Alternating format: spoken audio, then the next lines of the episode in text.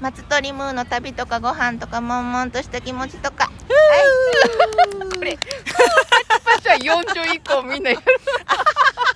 やばいやばいえっと今日はですねあの発酵料理いや塩麹どっちで言えばいいです発か酵で 発酵料理研究家の小野美沙はさんに来ていいたおだのいみておさりですよろしますくお願いしますはい、で今日小野さんになんで来てもらったかというとですね今度小野さんとイベントをやでやりりまますすそう私がカス汁の本始めましたという本を出すので、はい一応カス汁は発酵なので、はいここぞとばかりに、はいこれは発酵の人にはい声をかけて一緒にやりたいと思 ってお声をかけたらはいなんか小野さんからの提案がめっちゃ多くて いろんな場所でね、はいイベントをやりましょうということになりましたで今のとこもうすでに3つ三つ決までってすますねよそうですねすそごういですねすごい発売いつでしたっけ発売は11月27日あおおもうすぐですね、はい27日頃から配本、うん、置かれる、うんうんそんな感じそんな感じ、もうすぐです楽しみですはい、ありがとうございまはすーいこれでそのイベントで一発目がはい、えーっとサバヌーさんか東京共東京の共同の東京の共同はいにあるサバヌーさんというスペースで、えーっとビリヤニプレートとうんちょっとは塩麹料理とかす汁、はい、マスター大阪の人のかす汁が飲めるというイベントですね、はい、そのね発酵料理のレシピを小野さんの本からレシピを取ってお取店るのの方がかお店のあ違うのかないやおお店じゃないちょっと私もそこはわかんないでも何かしら発酵料理とマスターの大阪大阪のマスタ大ー阪のの粕汁かす汁が飲める泥そ溶うでけすとおっしゃってたんでうんうん関西のかす汁好きさんで泥が好きな人うんうはんぜひ、しかもぜひぜひしかもあれですよなんかすでにインスタで上げてくれはった今日サバノリさんが見てなかったそれにそれに、うんあのビリヤニにかす汁かけたら美味しそうって書いてあ ってあそんな発想はそんなかったとな思っ発て。想は美味しそうだけどなんか別々に食べたい気持ちもあそうる私の中では別やったんですけど、うんうんかす汁私、うんうんあれかけるんですあれクミンかけたりもするのでなる合ほうど合う気ねがすると思ってクミンとかす汁ね考えたことなかっクミンとパたクチーをあ多分私の飲むかす汁は小野さんが飲むかす汁と違って、うん味噌ほぼなくってあほぼ酒かすなの で酒かすとスパイスはあうん私は合うと思うんですそう日本酒とスパイスが合うっていつも言ってるよね、うん言ってますうんはい合わそうとしたことがないけどね、えー合わしましょうえでもそれで言うともう一個ほらうん1月19日にあはいるアンドンさん、はい今サバの日にち言うたかな言うたゆ12月の19火曜日夜10そうですねはいなんか日大安のいい日ですねそうですはいさあさあ、まあ、まとめてまた概要欄に書きますけど、はい今喋った東京の共同のサバの湯さんはうん12月19日火曜日の夜はいやりますので、サはいあのサバプレートじゃない、えービリヤニプレートプラスカス汁でではいもう一個その今出たスパイスとカス汁は合うと私がずっと言ってるのは、うんあ酒かすが合うって言ってるのを、んうんあちゃちゃちゃ日本酒が合うって いうのはまあ仲間だからねこの間あのもう一個1月19日に、はいあれは日本橋東は京い日本橋の、あのアンドンさん、うんこれをまた小野さんがご紹介してくださったおにぎりさ酒場ですねはいそこが昨日おとついはいインスタであこの収録する前の、うん昨日おとついですけど、うん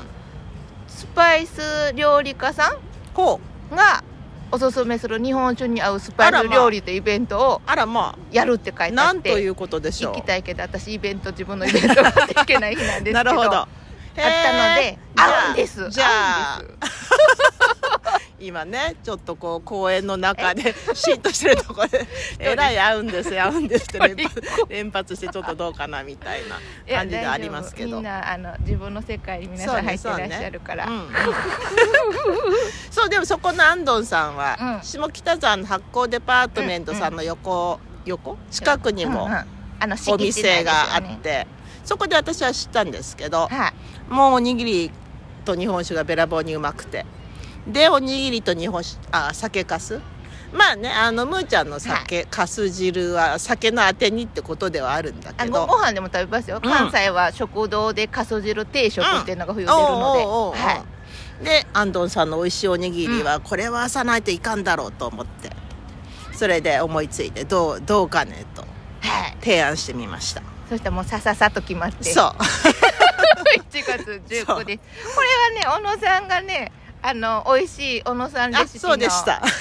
い、 そうそう発酵料理塩麹料理えどっちもうえっ、としなんか発酵してるものか塩麹使ったもまだ決めてないんです けど何かしらはちょっと発酵してるものを作るい出てきるまことになってしまいましたななってしまったわけでなってますなりまし たそうなんかね人にかす汁作っても自分楽しむだけとか思っ てたら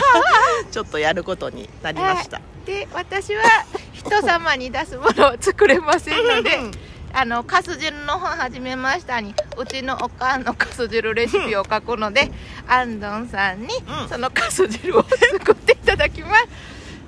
なのでプロが作ってくださるので安心して食べ入れしてください、私はしゃべるだけですいやもうもうね楽しい会はにいなるかと思われます、そうそうしゃべるだけでのあの別に私がトークイベントをアンドンさんの場合やるわけではな安く藤さんはトークじゃなくて本当にもそうそう酒場にう、うんうちらが立ってるのそうでママさん的そうなそう飲みに来てくださいっていう、お酒はもめっちゃ美味しいので、ぜひいねそこのねアンドンさんにね、うん滋賀県のあのうんねなんだっけどぶろくどぶろく美味しいどぶろくも置いてあって、はい、ハッピー太郎さんっていいう名前がこう太郎っていうからハッピー太郎っていう名前のハッピー太郎醸造所のどぶろくをはい揃ってますんで揃ってますそれ以外のお酒もありますのでちょっとどぜひどぶろくっていうとみんなほれ白いのと思うけど、うんハッピーさんのねいちご混ぜてみたりそうねマミンンドトコそうミント混ぜてみたりぶどう混ぜてみうたんり、うんうんあとマンドコロ茶滋賀県の茶ですけど、知らんかった混っぜてみたけりマンどころ茶ってすごい今盛り上が ってあ昔からあるんですけど 今また盛り上がってましてなるほどお混ぜてはったりしてはっうて、んうんとても美味しいはいその、またつなぐんですけどそうそのそうハッピー太郎さんともなんとイベントをやりまイエーイしかも滋賀県すみんな前の後もうやろうけど滋賀県に、えっと去年だったかな、うん海のスコーレっていううん発酵をテ,、テーマにしたあの飲食店とか雑貨屋とか本屋が入ったスペース、場所ができまして、うん湖と書いてう海と読むってい滋う賀県民はあの湖と書いて海って読みますので あそうなのそれ定番なんだそうなんです。それは知らんかった湖の子っていうの、うんうんうっんていうフローティングスクールっていうね、ほう小学生が参加する、うんね、臨海学校の湖バージョンがある。それ湖の子って言って海の子って略して言うんです。なるほどねそうなんです。そんな話はまあ置いといて。 その海のスコーレという場所でしかも、なんと豪華そうに豪、華に ハッピー太郎どぶろくの、の酒かすでかす汁を作るっていう多分ハッピー太郎さんどぶろくファンにはちょっとこう、なんだともったいないみたいな。そう絶対言われるやつそこにさらにさらに、ハッピーさんが作った玄玄米かな玄米かな船寿司を手作り乗せ船ます。豪華すぎる豪華ですえ船寿司をかす汁にって関西の人もハテナだと思うんですけど、うん私一回数年前にやりまして沖島あの滋賀県の琵琶湖に浮かんでる沖島で、うんうんうん美味しいまあな仲間だからね米の仲間発で酵オン発酵、ううんうんもうもったいないというか贅沢というか まだ、ね、別々に最初食べてはい最後一緒にとかね、んな一人何切れつくのか分からないそうね そういやもうあんなのガブガブ食べれないでしょちびちびまあちびちび、えーちょっとハッピーさんとご相談ですけどうん一、うん人二切れあったら一切れは船寿司として食べて一、うんうんうん切れはかす汁にのっけて食べてってできるかなと思ってますそうですねでそのハッピーさんとのイベントはですね、日付をまたこれ言うの忘れた、はい1月13さん日の土曜日ですね、の昼間ですわね、うんまだちょっと、うんはいあみんなでね野菜とか切って、かす汁も作って、はいでちょっとした塩麹使ったおつまみも作ろうかとお小野つまみって言先っ生てし小野まった先生が小野お先生が教えてくだお惣さい菜を おええ惣菜を作ろうかなと思ってますぜひぜひ皆さん滋賀県まで